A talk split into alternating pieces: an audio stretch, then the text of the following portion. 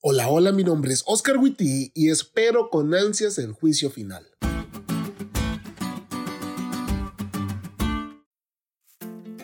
Hoy voy a abrir mi corazón con vos porque ya días no lo hago. Este año ha sido un año muy difícil. Es más, podría decir que ha sido el año de las injusticias.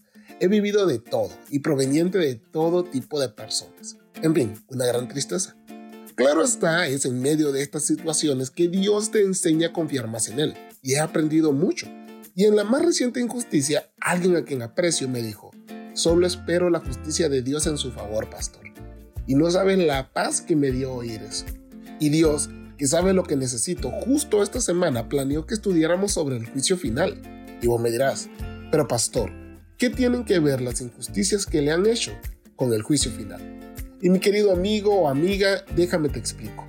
En la Biblia se utiliza constantemente la expresión júzgame, mayormente, pero no de forma exclusiva, en el libro de los Salmos.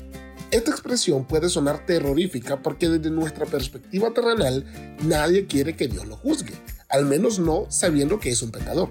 Sin embargo, Salomón cuando ora en la dedicación del templo dice, Óyelo tú desde el cielo y juzga a tus siervos, condena al culpable y haz que reciba su merecido, absuelve al inocente y vindícalo por su rectitud.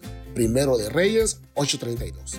Es decir, cuando Dios juzga a sus hijos, una mejor manera de decirlo es Dios les hace justicia. Qué buena noticia, ¿no crees?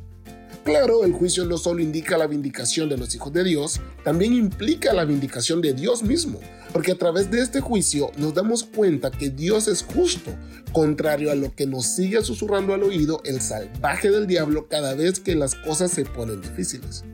Sí, no es nada fácil ver que el tiempo pasa y no se hace justicia. Que los mismos que hacen el mal parezca que se perpetúan en ello y no tienen ninguna repercusión. E incluso quizás no nos toque en esta vida ver a Dios juzgarlos, pero lo hará. Te prometo que lo hará. Y en aquel gran día, cuando todos comparezcamos delante del tribunal celestial, como dice Pablo, todas sus obras serán juzgadas. Anhelo de todo corazón el día del juicio final no le tengo miedo, porque sé que Dios me juzgará, es decir, me hará justicia. Y respecto a mi salvación, yo soy salvo por gracia, justificado por la fe. La esperanza de mi salvación está escondida en Cristo.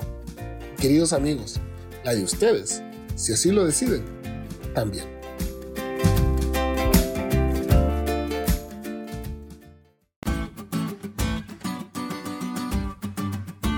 ¿Te diste cuenta de lo cool que estuvo esta lección? No te olvides de estudiarla y compartir este podcast con todos tus amigos. Es todo por hoy, pero mañana tendremos otra oportunidad para estudiar juntos.